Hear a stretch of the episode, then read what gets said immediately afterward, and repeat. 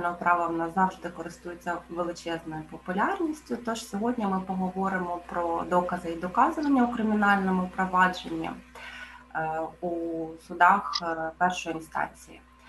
Тож я із задоволенням хочу представити Сергія Фоміна, суддю касаційного кримінального суду у складі Верховного суду. Е, Сергій Борисович, будь ласка, вам слово.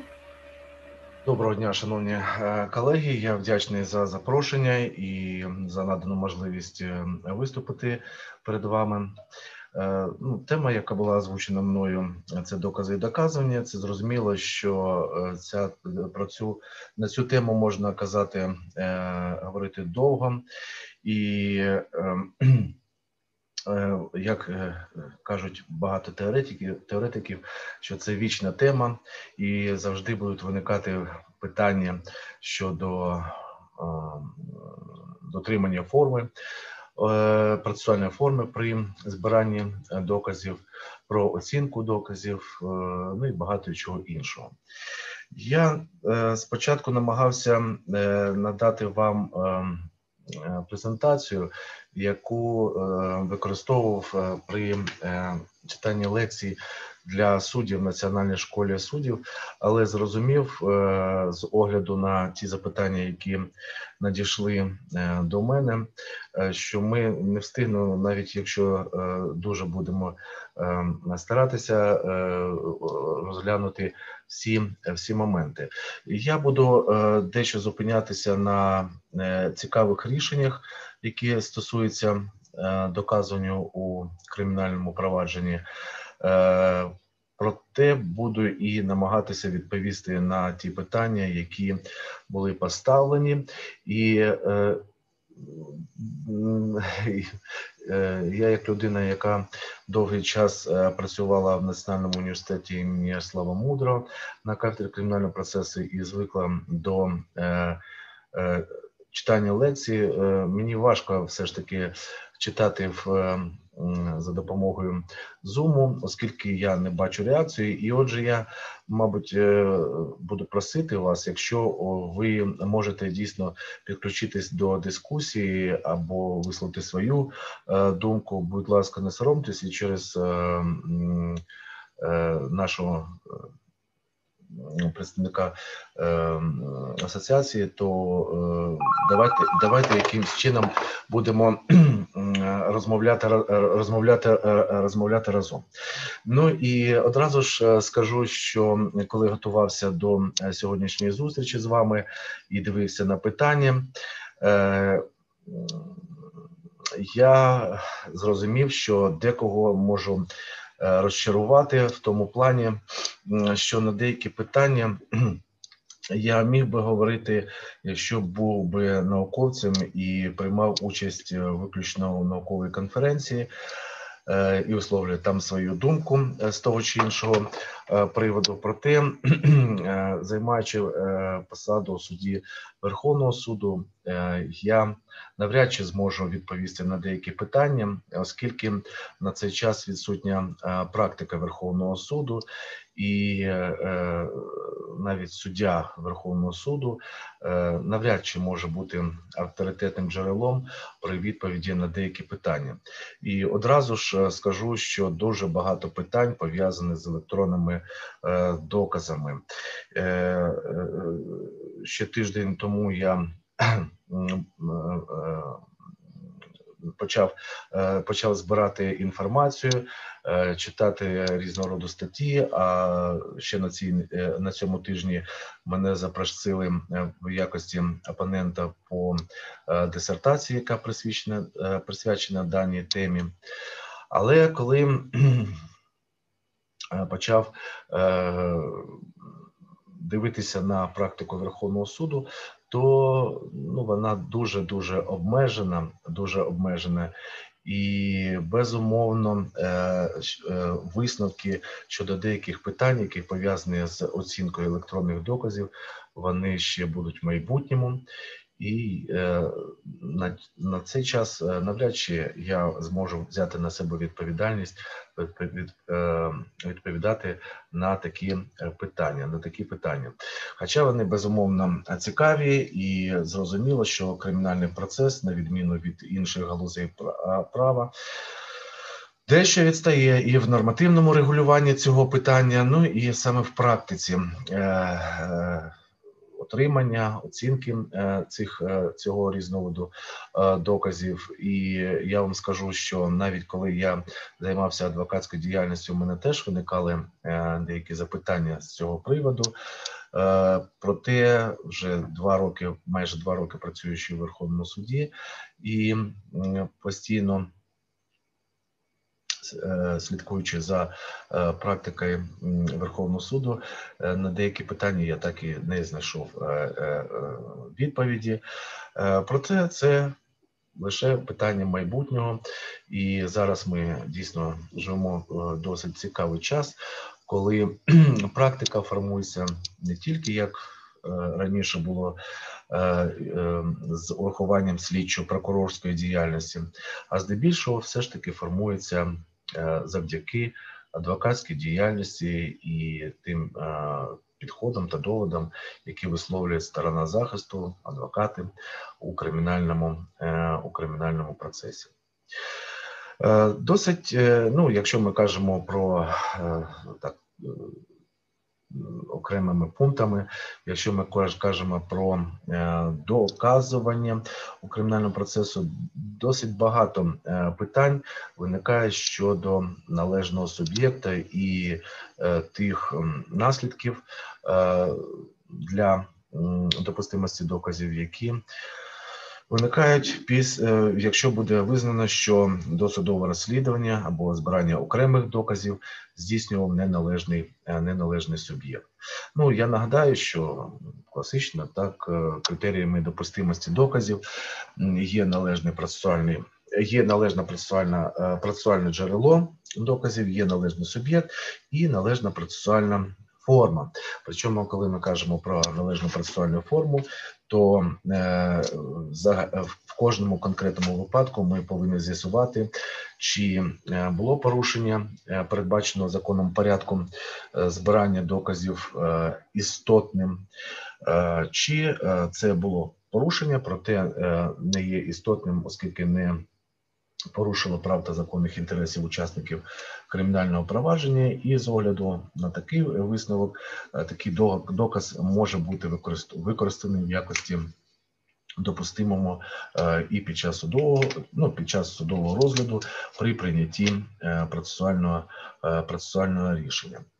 Проте, якщо ми кажемо про належний суб'єкт як передумову Е, допустимості е, доказів, то е, дуже цікаве рішення. Ну воно датовано ще квітнем 2020 року. Я потім, шановні колеги, я потім передам свою презентацію організатором нашого вебінару, і ви зможете подивитися і інші рішення. Е, проте, е, ну щоб не відволікатися, так от дуже цікаве рішення було прийнято в 14 квітня 2020 року, де якраз був поставлене було поставлене питання, що робити з тими доказами, які були зібрані неналежним суб'єктом. А ситуація там була мабуть, для вас е, всіх відома е, і досить часто, е, яка виникає в практиці, коли прокурор. Прокурор одразу ж після внесення відомості в ЄРДР доручає проведення досудового розслідування не тому органу, який визначений в статті 216 КПК. І в цьому рішенні було зазначено, що підслідність визначається не прокурором, а вона визначається саме законом. І насамперед це стаття 216. І прокурор може е, використати свої е, повноваження і передати ці матеріали іншому органу лише коли дійде висновку, що е, той орган, якому підслідно це підслідна ця справа, буде проводити досудове розслідування неефективно. При цьому бажано, щоб в своїй постанові прокурор цей факт констатував, чому він вважає, що це неефективне неефективне проведення проводиться до е, розслідування, і таким чином, вже щоб для учасників в подальшому не виникало е, сумнівів, що е, визначений прокурором орган розслідування є саме належним. Це питання досить часто. Виникали навіть ще тоді, коли я працював е, в університеті. Ми е, готували різного роду е, висновку. Брали участь. Я брав участь в підготовці висновків. Ця проблема назрівала. Ця проблема назрівала досить давно, і ну, такий найбільш, скажімо, цікавий випадок, коли е, у прокуратури закінчилися повноваження е, по проведенню досудового розслідування, установленим ті строки, які були встановлені по перехідним положенням, а прокуратура продовжила, і ми тоді ще прогнозували, що виникне ситуація, коли буде поставлене питання про е, взагалі допустимість тих доказів, які були проведені, е, е, отримані під час досуду розслідування такими суб'єктами, скажімо, такими суб'єктами. Ну, Мабуть, вже така ситуація назріла, оскільки до Верховного суду дійшли е, такі справи, де ставиться е, таке питання щодо неналежності суб'єкту проведення досудового розслідування або суб'єкту, який проводив окремі там негласні слідчі розшукові дії чи окремі слідчі дії. І Верховний суд висловився з цього приводу, але одразу скажу, що не е, всі погоджуються з цим рішенням, і е, 9 лютого 2021 року е, перша судова палата, колегія суддів першої судової палати передала на розгляд об'єднаної палати. Е, саме кримінальне провадження е, стосовно ну в справі, де вони е, вважають за необхідне відійти від попереднього висновку, який я вам озвучив, щодо оцінки факту доручення проведення досудового розслідування іншому органу в контексті визнання доказів недопустимими на сьогоднішній день. Ще рішення про відкриття провадження об'єднаної палатою не прийнято. Так що так, так що слідкуйте за тими оголошеннями, які які е, на сайті е, викладаються на сайті е, Верховного суду. Ну і будемо чекати, яким чином яке рішення прийме об'єднана палата. Проте повторюю, що те рішення, від якого хочуть відійти колеги суддів першої палати, мені дуже подобається, і я дійсно вважаю, що Е, правила е, порушення правил підслідності е, повинна неминуче тягнути за собою визнання доказів недопустимими. Крім цього, мабуть, ви знаєте, що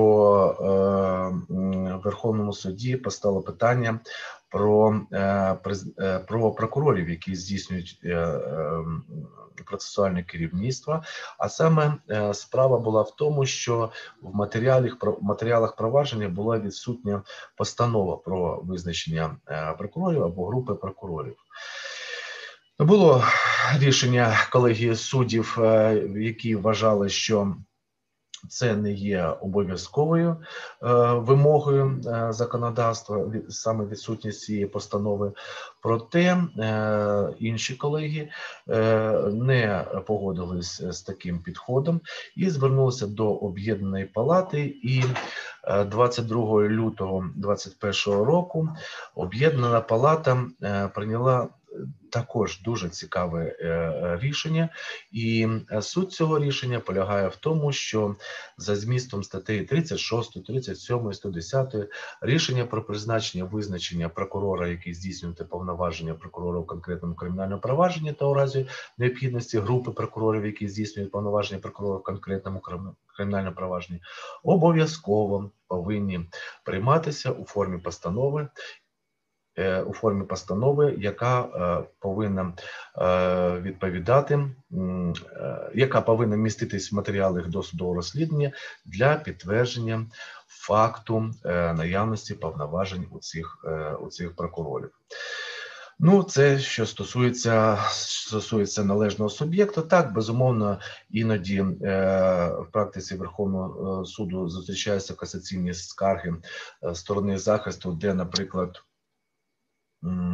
де, наприклад, е, е, адвокати вважають, що е, слід визнавати огляд місця події, результати огляду місця події не е, допустимим доказом в зв'язку з тим, що він проводився до внесення відомостей до ЄРДР, а отже, до визначення конкретного слідчого е, керівником органу досудового розслідування. Проте, е, як ви самі, самі розумієте, це е, такі доводи не ґрунтуються на вимогах закону. Зрозуміло, що до внесення відомості до ЄРДР ніхто і не приймає рішення про визначення слідчого, а цей такий огляд місця події здійснюється е, слідчо-оперативною групою, яка в порядку організації роботи того чи іншого органу правопорядку здійснює невідкладні е, слідчі дії при е, виявленні, скажімо, з будь-якого джерела ознак чинного кримінального кримінального правопорушення. Е, Навіть е, якщо ми кажемо про е, належного суб'єкта, навіть в нашій практиці були саме в практиці нашої колегії, були випадки, коли ми визнавали докази недопустимими в зв'язку з тим, що слідчий, який проводив огляд місця події до внесення в ЄРДР, потім, не чекаючи самого внесення і визначення керівником органом досудового розслідування. Е, Продовжував проводити і обшуки, а в нашому випадку це було е, тоді ж по е, чинному законодавству на той момент е, виносив постанову про призначення е, судово-медичної експертизи. Е, і е, одностайно була е, прийнята е, прийняте рішення і е, з е, відповідним висновком про те, що е, слідчий, який не має повноважень у даному кримінальному провадженні, кримінальному провадження не може виконувати інші слідчі розшукові дії, е, аніж огляд місця події, і результати повинні визнаватися е, повинні визнаватися недопустимими. Ну, е, що стосується, е, повертаючись до ваших е, до ваших запитань, їх можна розбити на декілька груп, і декілька питань пов'язані з вирішенням питання про очевидну недопустимість доказів. Під час, під час судового розгляду. Ну, ставлю таке запитання: чи повинен суд одразу е, видалятися до нарадчої кімнати для прийняття рішення, чи правильна практика, е, що е, на місці колегія суддів або суддя е, зазначає, що це питання про допустимість буде вирішено в нарадчій кімнаті під час е, ухвалення, ухвалення вироку. Що з цього приводу необхідно сказати? Чіткої відповіді, яка б е, існувала е, з цього питання, е, у Верховного суду не існує. Чому? Тому що як теоретик, безумовно, я підтримую своїх колег, які вважають, що коли заявляється клопотання про визнання доказів, е, очевидно недопустимими доказів, то зрозуміло, це клопотання повинно вирішуватись одразу. І зрозуміло, що таке рішення, незважаючи на те, що у нас не передбачено чіткого переліку рішень, які е, постановляються у нарадчій, е, постановлюються у нарадчій кімнаті, зрозуміло, що е, скажімо, е, прийняття такого роду рішення е, про визнання доказів недопустимим потребує е, вирішення е, ну, додаткової, скажімо, мотивації і е, викладення додаткових аргументів саме в е, е, письмовому рішенні, які, е, яке безумовно повинно прийматися на радчій кімнаті. Але чому е, немає відповіді е, на це питання в практиці Верховного суду? А тому, що е, з цього приводу ж е, навряд чи хтось буде е, скаржитись, коли, е, коли саме було прийнято рішення про допустимість е, чи недопустимість навпаки е, того чи е, того чи іншого доказу, і які наслідки, наприклад, е, порушення, е, ну це не вимога, а от е, прийняття рішення вже на радчій кімнаті е, після закінчення. е, По суті, завершення судового е, судового розгляду. Е, Чому?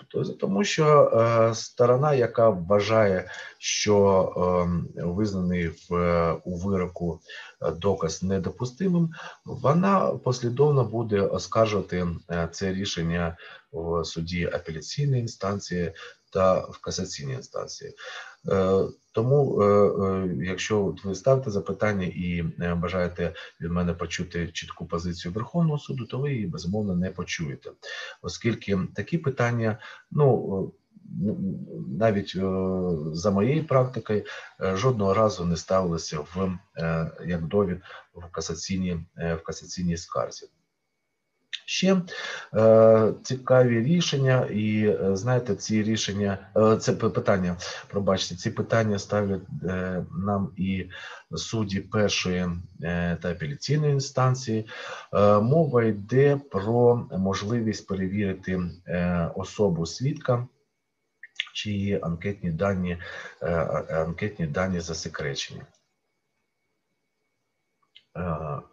Одразу скажу, що проблема така існує. Проблема така існує, і зрозуміло, що це свідки, е, які допитувались під псевдонімом і проходили е, у е, протоколах е, слідчих дій. е, Частіше за все негласних слідчих розшукових дій саме під псевдонимом. І безумовно, у нас не ніде в КПК не передбачено можливості навіть суда е, перевірити, а чи дійсно, е, е, скажімо, е, особа X, особа 1, да, це є саме е, ну то, хто саме є ця особа. Тут питання е, може е, існувати лише в е, вирішенні питання шляхом оцінки з точки зору достовірності його показань. Так, безумовно, більш багато адвокатів кажуть, ми не знаємо, хто знаходиться в іншій е, в іншому приміщенні, хто дає відповіді на запитання сторони захисту про те, яким чином він здійснював наприклад оперативну е, закупку або інші негласні слідчі дії. Е, Проте шляхом постановки е, питань е, у суду е, може ну питань, які задаються стороною захисту, може виникнути дійсно сумнів тому, що ця особа сама та особа, яка за протоколом здійснювали здійснювала такі негласні методи. Хоча дійсно, мабуть, якимось чином треба передбачити процедуру, хоча б е, щоб е, суд першої інстанції або суд, неважливо, міг е, все ж таки вдостовіритися, що це не якийсь працівник правоохоронного органу, а дійсно особа, яка була залучена до проведення НСРД на конфіденційній, на конфіденційній основі. Ще деякі питання вони пов'язані з е, проникненням до житла чи іншого володіння, проведенням обшуку. Е, Таких рішень, е, шановні колеги, ви побачите багато, де ці питання якимось чином вирішуються е, в постановах е, Верховного суду. Проблем досить е, проблем існує досить багато з цього приводу, і безумовно, як і в попередньому випадку, це потребує е, додатково е, додаткової правової регламентації, як на мій е, на мій на мій погляд. Ну е, по таким блокам можна е, е, ці, е, ці питання е, е, поділити. Перше огляд місця події під видом огляду місця події проводиться обшук. Це катастрофічна ситуація, коли ми бачимо в кримінальному провадженні вісім протоколів огляду місця події, і саме ці огляди проводяться ну, по суті в тих містах, де якісь е, виявлені якісь сліди, е, якісь сліди злочину. Чому це робиться? Ну ми розуміємо, що в більшості випадків це надає можливість провести такі слідчі, таку слідчу дію до внесення відомості до ЄРДР. Хоча неодноразово Верховний суд наголошував, що під е, місцем події слід розуміти місце вчинення злочину, вчинення злочину безпосередньо, або місце виявлення ознак злочину, не слідів злочину, а ознак злочину. Тобто, е, ну, ознаки злочину, протиправність, караність, вину- винуватість і суспільна небезпечність. Тобто мова не йде про е, виявлення якихось окремих слідів, е, слідів, е, е, слідів злочину. Це що стосується е, огляду місця е, огляду місця події.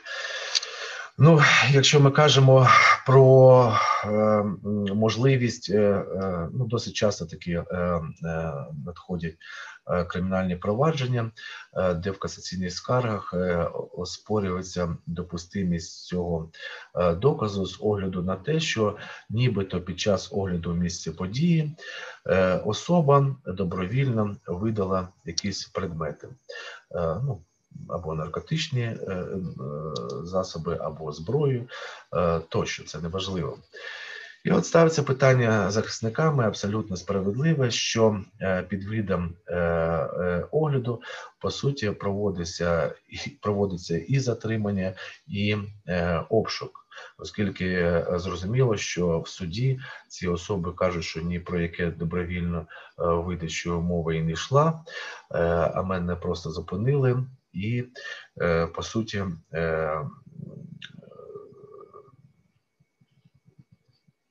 Отримали, е, отримали той чи інший доказ в примусовому, е, в примусовому порядку. Е, Проблема безумовно існує, і проблема існує навіть з тої точки зору, що, мабуть, слід законодавцю дослухатись до думки науковців, які ще навіть при дії старого кримінального процесуального кодексу казали, що необхідно розширити коло тих слідчих дій, які можуть проводитись до там порушення кримінальної справи, а в нашому випадку до внесення відомості до ЄРДР. І насамперед е, е, досить дискусійним питанням є затримання особи до внесення відомості до ЄРДР. Ну, знаєте, практикою Євросуда, що навіть затримання в адміністративному порядку, якщо таке навіть і е, існує, е, недопустиме, якщо е, е, ця особа затримується по суті за підозрою вчинення кримінального правопорушення. Е, З точки зору е, е, за- забезпечення заход- заходів забезпечення кримінального провадження, якщо ми аналізуємо цей розділ, то так само виникає питання: е, а чи можуть ці заходи забезпечення кримінального провадження е, бути застосовані ще до кримінального провадження? І відповідь, е, мабуть, може бути негативна. Ми намагаємося в своїх рішеннях, якщо ми дійс- дійсно вбач- вбачаємо, що ті чи інші докази були отримані дійсно при обшуці, та причому обшуці, які е, проведені до ЄРДР, визнавати їх недопустимими. Проте виходом з цієї ситуації є, мабуть, е, застосування нашими органами правопорядку закону. Ну до речі, ну здебільшого це ж безумовно національна поліція, а закону про національну поліцію і в порядку, передбаченим цим законом, здійснювати е, якісь дії до виявлення ознак злочину, і потім вже е, вносити в е, вносити в реєстр і вже е, відповідно до чинного КПК продовжити, е, продовжити е, розслідування. Е, Крім того, е, якщо ми кажемо про проникнення до е, житла чи іншого володіння, зрозуміло, що з практиці ви, ви зможете зрозуміти з практиці Верховного суду, що таке проникнення не якщо воно здійснюється, здійснюється за добровільною згодою особи, які, е, яка є власником або володільцем цього е, приміщення, вона не потребує е, подальшої легалізації або звернення до слідчого судді за дозволом для проведення обшуку е, лише в тому випадку, коли проводиться огляд. Коли проводиться огляд, оскільки е, також є позиція та Верховного суду, як в якій зазначається, що обшук, е, аналізуючи 234 статтю КПК, повинен проводитися лише виключно на підставі ухвали, е, ухвали слідчого судді. І тут також виникають досить багато е, спірних питань, е, яким чином відмежувати огляд і обшук. На жаль, такі, таке відмежування в законодавстві чітко не просліджується. І ми е, досить часто ну, можемо лише, е, скажімо, на теоретичних, е, скажімо, з теоретичних підходів розмежовувати, що це в даному випадку був огляд житла або його, або його обшук. Ну, Зрозуміло, що якщо е, метою цієї слідчо-розшукової дії є лише ем, фіксація обстановки е, е, на місці або в приміщенні, то безумовно це е, може бути огляд. Навіть якщо е, якісь речі виявляються, але які знаходяться на відкритій, ну, на відкритим там. На відкритому місці, то е, також можна погодитись, що це е, проводиться огляд. Але ж якщо е, відкриваються зачинені приміщення, коли порушується цілісність того чи іншого предмету, коли явно це, це слідча дія носить пошуковий характер, пошуковий характер, то безумовно це, це визнач, визнається як, е, як обшук. І без подальшої, е, без е, не подальшої, не сказав, і без ухвали слідчого судді на саме проведення обшуку. Така е, результати такої слідчої дії будуть визнаватися, е, будуть визнаватися недопустимими. Е, Питання про тут є питання про те, про залучення представників оперативних підрозділів для проведення обшуку. Ну, ви, мабуть, знаєте позицію Верховного суду, що виходячи з аналізу 234 е, обшук можуть проводити виключно слідчі або прокурор, і вони не вправі передоручати проведення цієї слідчо-розшукової дії е, оперативним, е, оперативним підрозділом. Е, Ну тут, мабуть, питання пов'язане дещо з іншим. Якщо все ж таки слідчий проводить цю слідчу розшукову дію, а скажімо, для забезпечення оперативності е, цієї, цієї дії е, залучаються е, оперативні, оперативні працівники. Так, безумовно, тут в кожному кожному конкретному випадку необхідно дивитися, наскільки була порушена процедура.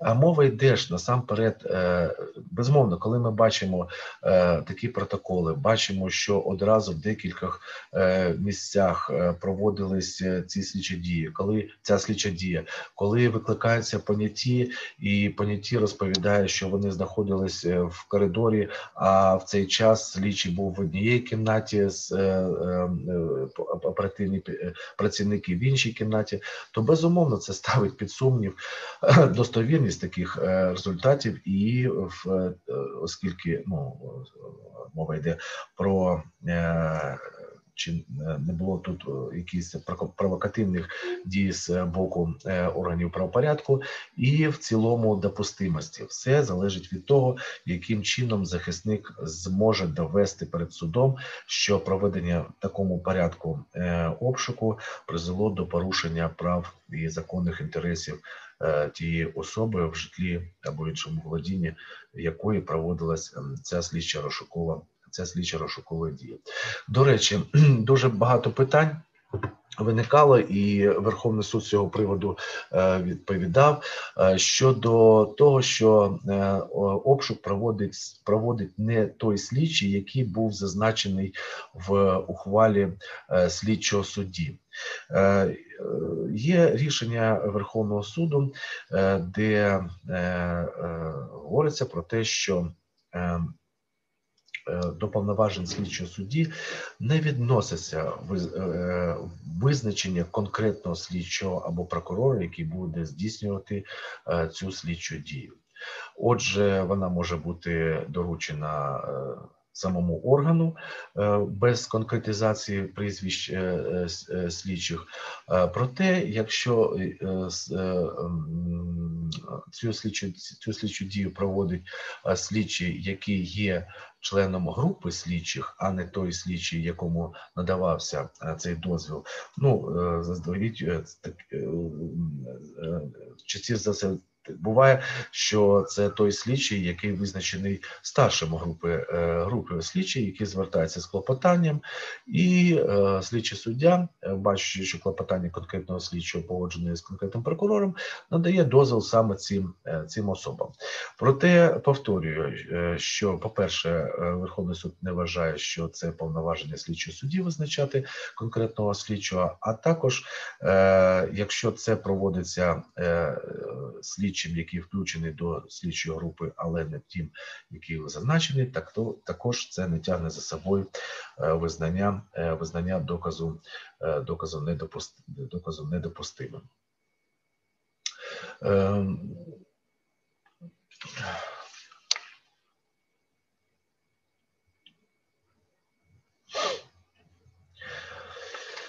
ну, ще, якщо ми, якщо подивитися на ті питання. Питання е, безумовно, шановні колеги. Я навряд чи мож, зможу відповісти на ті, де е, запитують е, як, про достатність, яка сукупність доказів повинна бути зібрана е, при е, розгляді е, і надана для е, суду е, в. Е, під час е, здійснення е, е, розгляду по конкретній по конкретним навіть категоріям кримінальних проваджень. Так, я ще хотів би звернути вашу увагу на досить цікаве цікаве рішення, яке датовано зараз. Зараз зараз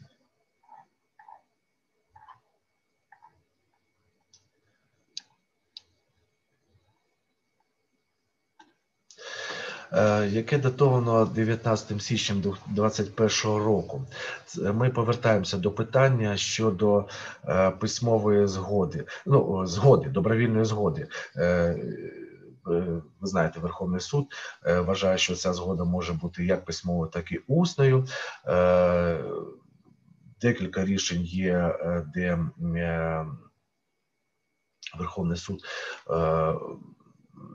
дає такі настанови, що при е, перевірці добровільності згоди е, повинен е, суд суди першої апеляційної інстанції повинні з'ясувати, чи розуміла особа, що буде проводитись в її житлі, але це рішення. Повторюю, досить цікаве, де колегія суддів виходить з тієї позиції, що е, е, обсяг інформації, який повинен бути донесений до володільця житла, де планується провести е, слідчу дію, повинен бути аналогічний е, тому обсягу інформації, е, який зазначає слідчий у своєму клопотанні при зверненні до слідчого судді для отримання дозволу на проведення слідчої дії. Ну я процитую, виходячи з цього положення, колегія суддів. Е, Колегія суддів вважає, для щоб для того, щоб зробити висновок про добровільні згоди особи на доступ до свого володіння, слід пересвідчити, що вона розуміла, в зв'язку з чим вимагається доступ до володіння, які є підстави для проведення відповідних дій, які саме дії планується провести після отримання доступу до володіння і яка їхня мета, в якій частині володіння планується проводити дії, протягом якого часу провод, е, планується проводити дії, і до яких обмежень в користуванні е, володінням це може, е, це може призвести. Досить цікаве рішення, і воно обговорюється в наукових, е, ну і серед е, практиків та науковців. Було б цікаво і вашу думку почути, оскільки зрозуміло, що ви безумовно е, знаєте про це, знаєте про це рішення. Е, Є питання, які мені дуже е, приємно читати, оскільки вони, скоріш за все, пов'язані з тими рішеннями, е, які приймалися колегією суддів,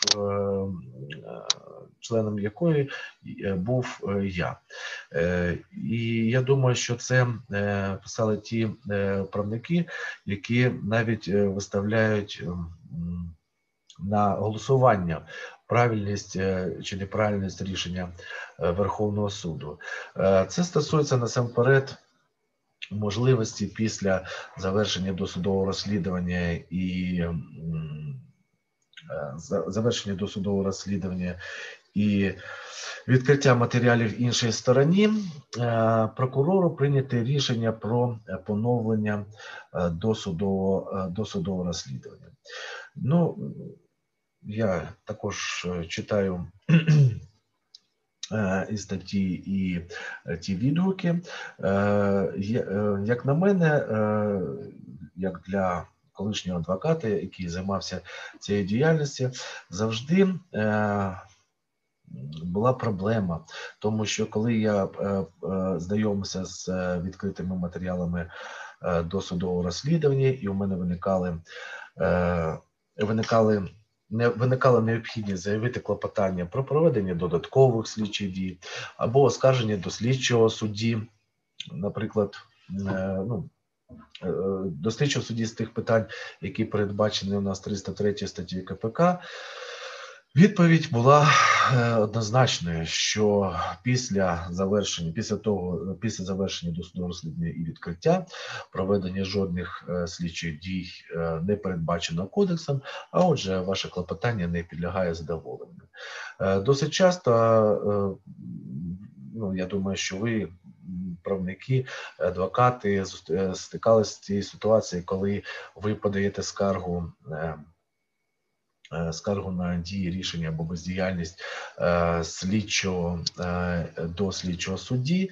Е, Зрозуміло, що не одразу розглядається така скарга, і як тільки, як тільки е, е, прокурор оголосив про завершення досудового розслідування, так слідчий суддя на цьому на цій підставі і е, відмовляє в задоволенні такої скарги. Нам ми вважали, що в цьому рішенні ми намагаємося вирішити цю проблему, і зрозуміло, що в цьому кримінальному провадженні е, е, е, е, відновлення досудового розслідування було в інтересах сторони сторони обвинувачення. Проте, як нам е, як ми вважаємо, що саме таке вирішення, саме таке такий висновок, який ми зробили в своєму, е, своєму рішенні, надасть в подальшому можливість і е, е, адвокатам е, вимагати, щоб було були задоволені клопотання про проведення е, слідчих дій, додаткових слідчих дій, або е, вимагати, щоб щоб е, провадження по скарзі порядку 303 було завершено саме розглядом цієї скарги і прийняттям відповідного відповідного рішення. Ну, безумовно, якщо ми кажемо про адвокатську діяльність, є питання, які пов'язані, які пов'язані з розглядом скарг на ті дії рішення, які не передбачені 303, і які е, наш е, кодекс. Е, Ну, 303 309 е, КПК, і який наш кодекс зазначає, що можуть бути оскаржені під час судового розгляду. Ну, з цього приводу, безумовно, не одна е, наукова стаття вже вийшла, е, і на рівні дисертаційних досліджень ця проблема досліджувалась. Дійсно, е, е, вказавши вказавши про е, можливість е, оскарження е, під час судового розгляду, наш законодавець, на жаль, не передбачив процедури такого, такого розгляд, такого розгляду під час судового, судового провадження. Дійсно, виникають питання з цього приводу, і я скажу, що це питання такого роду, що коли е, з чимось не погоджується е, сторона захисту і вже скаже в апеляційному суді, е, в апеляційному порядку, в касаційному порядку, безумовно, першим запитанням буде: а чи намагалися ви оспорювати цю позицію, ну, те, те чи інше рішення, дію під час досудового розслідування, і безумовно одним із критеріїв, що це, це, це необхідно, е, скажімо, ем, розглядати при е, розгляді в касаційному порядку, що так сторона захисту намагалася і на достовому розслідуванні, і в судовому стіні про це говорила, і цей довід не був почутий, і безумовно. е, ем, Якщо не почути цей довід, був і було прийнято рішення, ми намагаємося якимось чином е, в кожному конкретному випадку вирішити, а це чи е, вирішення цього питання е, було істотним для прийняття законно обґрунтованого рішення, чи, чи ні. Декілька питань пов'язані з використанням використанням доказів, е, здобутим. е, Да, ну, наприклад, е, питання про можливість можливість надання доказів під час судового провадження, ну і насамперед стороною обвинувачення.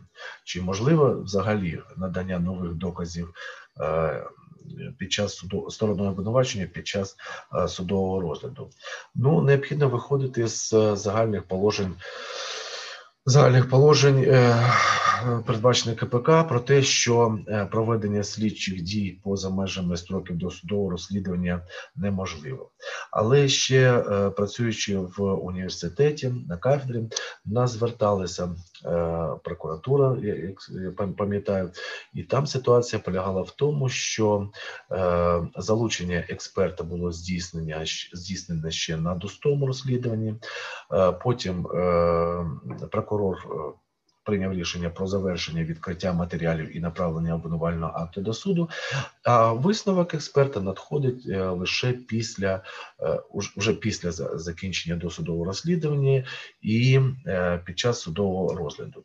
Виникало питання, чи є такий чи може бути він прийнятий судом, і чи є такий доказ е, допустимим. Е, Так, е, ми все ж таки виходимо з того, що е, докази можуть бути отримані е, і е, стороною обвинувачення, і під час судового розгляду. Проте е, в жодному разі не в результаті проведення слідчих розшукових дій, оскільки ми пам'ятаємо, що докази можуть бути надані. Е, Висновки експертів можуть бути в зв'язку з тим, що проводиться до довгий час така експертиза е, надана вже під час судового розгляду. Таким чином, ми не бачимо, е, не бачили яких перепон для того, щоб такі докази були прийняті судом і прийняті судом і е, оцінені належним чином. Е, ще питання досить цікаве. Це воно пов'язане з тим, що суди першої апеляційної інстанції не перевіряють законність ухвал слідчих суддів, е, які е, якими надавалися дозволи на проведення слідчих е, або негласних слідчих розшукових дій. Ну, з цього приводу у нас позиція у Верховному суді однозначна, і, і взагалі вона, е, мабуть, е, навіть е, однозначність позиції виникла вже після рішень Великої Палати з приводу виконання. Вимог 290 щодо розкриття процесуальних підстав для проведення НСРД. Так, от ми ж ну мабуть, це комплексне таке е, уявлення, вже що безумовно предметом розгляду і в суді першої інстанції, і в апеляційному е, суді е, повинні бути не тільки результати тих слідчих дій, а й ті праві праві документи, праві процесуальні рішення, які стали основою да, для підставою для їх, їх проведення. І, е, до речі, там е, можна побачити е, досить багато цікавого для того, щоб вирішити питання про допустимість. От я читав лекцію нещодавно в апеляційному суді і. Таке запитання було: от слідчий суддя надав задовольнив клопотання слідчого про проведення обшуку у цілій будівлі де е, цілі будівлі, де розташовані е, багато кабінетів, багато е, юридичних осіб, і слідчий по суті ходив по всіх кабінетах, намагаючись знайти ту, ту особу, в приміщенні якої необхідно провести ту слідчу дію. І абсолютно вірно, от суддя, який задав таке питання, він каже, що він вважає недопустимим результати такого обшуку. Хоча ви розумієте, що е, це тільки був представлений тільки протокол е, обшуку, і з цього протоколу ну навряд чи можна було зробити висновок, що якесь е, щось, якісь ем, положення КПК були порушені. Проте, дослідивши саму ухвалу, е, дослідивши, що в цій ухвалі е, мова йде про клопотання, причому про невизначене е, місце, ну по суті, конкретне місце проведення слідчої дії, ну колеги суддів прийняли рішення про визнання результатів недопустимими. Так само ви знаєте, напевне, щодо НСРД. Це рішення також е, в правій правих колах е, е, обговорювалося про те, що чи є допустимими докази, отримані в результаті негласних слідчих розшукових дій, коли спочатку була кваліфікація, яка передбачала можливість ну, кваліфікація злочину, яка передбачала можливість, а ну саме тяжкі, особливо тяжкі злочини. А потім було повідомлено про підозру особі е, вже у нетяжкому е, у нетяжкому злочині. Е, і наше рішення було таким, що Абсолютно допустимі докази, оскільки допустимість доказів визначається ну скажімо, тим етапом е, кримінального права е, е, досудового розслідування, коли зверталися з клопотанням і коли проводилися ці слідчі дії, і коли на момент отримання такого дозволу на проведення НСРД були правові підстави для проведення цієї НСРД, то після перекваліфікації, ну після повідомленого повідомлення про доз, е, про підозру, допустимість доказів не втрачається. Допустимість доказів не втрачається. Проте, як е, писали мої колеги в дисертаційних дослідженнях, безумовно необхідно виходити з того, що це, це така кваліфікація не була штучно завищена, штучно завищена. А для того, щоб перевірити, була вона штучно завищена чи не була вона штучно завищена, безумовно необхідно подивитися е, ухвалу слідчого судді апеляційного е, е, апеляційного суду, що нами було зроблено, і е, так дійсно, е, перевіривши матеріали е, кримінального провадження, ми дійшли висновку про те, що е, е, дозвіл на проведення НСРД був наданий в законному порядку при, при, при наявності законних підстав, і отже, після е, повідомлення по новому злочину не тяжкому, е, ну зрозуміло, що пов'язано, е, то ми визнали такі докази допустимими. допустимими. Шановні колеги, ну я навіть наполовину е, питання не зміг е, відповісти. Може, за ці 5 хвилин про щось ми поговоримо, може буде якесь пряме включення з кимось.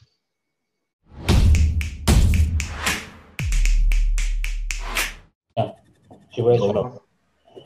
Так, у мене тут декілька питань. Ну, е, перше питання. Чи потрібно після об'єднання двох кримінальних проваджень в одне кримінальне провадження обов'язково виносити постанову про визначення групи прокурорів і визначення групи слідчих? Була така ситуація, наскільки я пам'ятаю. Наскільки пам'ятаю, і навіть в одному рішенні, е, коли було проводилось, скажімо, основне, е, основне провадження, і в цьому провадженні була визначена група, е, група слідчих група прокурорів, і при об'єднанні нової постанови немає. Наскільки я пам'ятаю, Верховний суд сказав, що це не є істотним порушенням, яке призводить до визнання доказів, отриманих в подальшому ці групи, яка продовжила по суті роботи над, е, над основним і приєднаним до нього е, провадженням недопустимим недопустимими доказами, наскільки я розумію. Ваша думка, мене цікавить ваша думка. Як ви вважаєте? Ну, в цьому випадку Ну, номер кримінального провадження залишився. Номер кримінального провадження залишився попередній, тобто тієї справи, яка була розпочата раніше. Е, Саме в цій справі була визначена група. Е, По всім реєстрам про ЄРДР ця група ну, ця постанова по цьому провадженні е, проходить. У прокурора не з'явилось у ну, процесуального керівника не з'явилося, і у- а у керівника органу досудового розслідування не з'явилося підстав для заміни групи прокурорів. Чому мож... ну, які є підстави для визнання подальшому цієї діяльності неправомочною? А фактично, після об'єднання двох кримінальних проваджень в одне кримінальне провадження через 25 днів була винесена постанова про визначення групи слідчих і старшої групи слідчих. Але постанови про визначення групи прокурорів і старшої групи прокурорів після об'єднання не було. Ну скажіть, будь ласка, в це, це е, в цьому кримінальному провадженні е, хто е, затверджував винувальний акт? Той прокурор, який був визначений первісно? Первісно він входив в групу прокурорів по першому кримінальному провадженню. А в другому кримінальному провадженні взагалі не було постанови про визначення групи слідчих і групи прокурорів. Взагалі, в другому. А яким же чином воно розслідувалося? А вони просто після внесення відомостей до єдиного реєстру на наступний день е, винесли постанову про об'єднання цих двох кримінальних проваджень. Ну зрозуміло. Так, у мене ще одне питання до вас. Скажіть, будь ласка, а якщо е, ухвала слідчого судді, яким було надано дозвіл на проведення СРД, була винесена з порушенням вимог 247 248, ну, зокрема, територіальної підсудності? Будуть докази, отримані в результаті цих ухвал допустимими і належними? Е, Ну тут, тут же ж е, необхідна конкретика. Можна? Ні, я, я можу вам е, сказати, наприклад, е, е, е, ну, частіше за все ми стикаємося з тим, що головні управління, наприклад, Нацполіції або СБУ можуть отримати дозвіл на проведення НСРД, наприклад, в Чернігівському, в Чернігівському апеляційному суді або, або іншому. Е, Зрозуміло, е, зрозуміло, що це повинно бути е, в цій в цьому клопотанні повинно бути зазначено, чому саме звертається до не апеляційного не- до Київського апеляційного суду. І я вам скажу, що так ми бачили таке в кримінальних провадженнях, проте ознайомишся з текстом самої ухвали і, клопотання, бачаємо, що це, це такі докази є допустимими. Ми бачали в нашому провадженні. Ну, Тут ви знаєте, тут е, однозначної відповіді е, дати, е, дати, неможливо, оскільки ну, є загальне правило. Безумовно, є загальне правило, що за місцем розташування органу досуду, органу досудового розслідування. І ну, розумієте, що будь-яка будь-яке, скажімо, не порушення, а відступлення від процесуальної форми е, повинне бути якимось чином е, обозначене в клопотанні і в рішеннях тих суддів апеляційного суду. а якщо там немає нічого такого? Якщо немає, домагайтесь, ну, я вважаю, що ви як, е, скоріш за все, захисник, ну, ваша позиція, ваша, а? Дякую за відповідь. Ще останнє питання, щоб може там ще хтось хоче задати.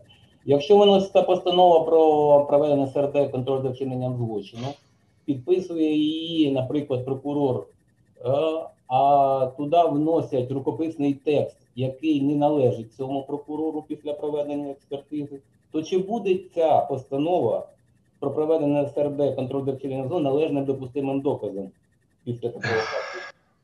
Тому що вона ж є таємною. Прокурор це одна установа згідно документообігу, і там є спеціальний варіант, як вона виноситься і хто має допуск до цієї постанови. Але якщо там зазначено, що рукописний текст не належить особі, яка її підписала, Ви, на- ви навіть провели експертизу з цього приводу? е, заключення спеціаліста тільки суд поки відмовляє від проведення експертизи. Ну, ставте питання дійсно про проведення експертизи. Ви ж, ви ж у вашій відповіді, ваше, від, е, ваше запитання ну, однозначно, ну, по суті, в ньому і криється відповідь. Так, Дякую. дякую.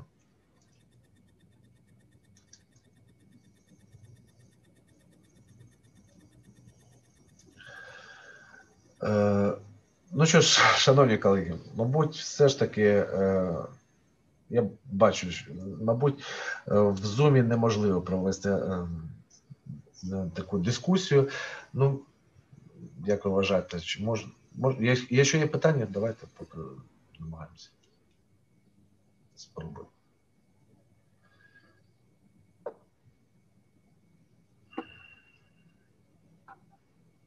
Олексій Горох, ми даємо вам слово, будь ласка. Ваше запитання. Вітаю. Дякую за цікавий захід. Будемо з нетерпінням чекати вашої презентації. Бажано, щоб там були відображені ну, рішення, на які ви згадували. Це прохання просто. Е, Скажіть, будь ласка, таке питання щодо обшуку. Е, Ну, ми ви обговорювали, зазначали про те, що ну і практику ми знаємо як адвокати щодо того, що обшук може проводити лише слідчий або прокурор. А от таке питання: якщо обшук, це, е, на мою думку, така складна дія, яка полягає е, по суті в проведенні розшукових заходів певних, це одна складова, а друга це фіксація. От на вашу думку, скажіть, будь ласка, от якщо слід, слідчий або прокурор під час обшуку лише фіксує, тобто заносить в протокол результати обшуку, а самі розшукові дії здійснює оперативно-розшуковий підрозділ. Це можна вважати, що е, Ну, я Ну, я, по суті, ви- да, да. Дякую. Я по суті про це дякую за запитання. Я, я про це е, я про це казав. Е, Тут однозначної відповіді дати неможливо.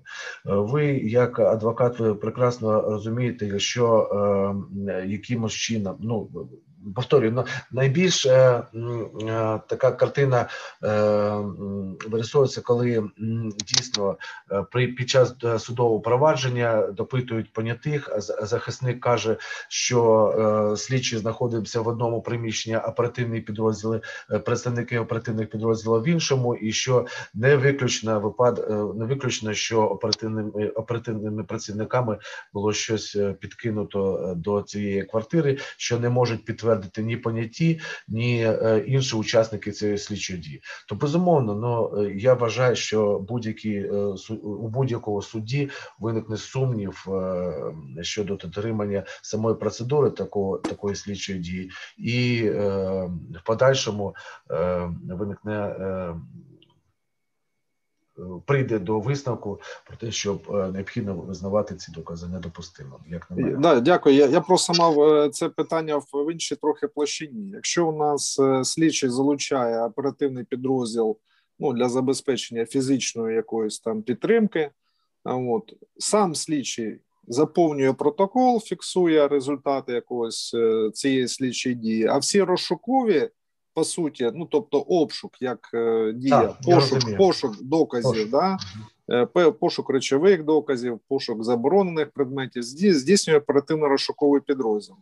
Я особисто, ну ви ставите запитання Да, да, е, щодо дискусії. Я особисто розглядаю, що обшук є складною такою складовою е, слідчою дією, яка полягає як в розшукових діях, так і у фіксації результатів проведення обшуку. І якщо тлумачити закон, що обшук може проводити лише слідчий і прокурор, я виходжу з тієї позиції, що е, І, і розшукові дії, і пошукові дії, пошукові дії, повинен здійснити слідчий. звісно, слідчий. Я, І я да, напевно от- з вами да, е, дякую. абсолютно погоджуюсь. Я. Дякую. Дякую. Е, Дякую, шановні колеги. Дякую за увагу.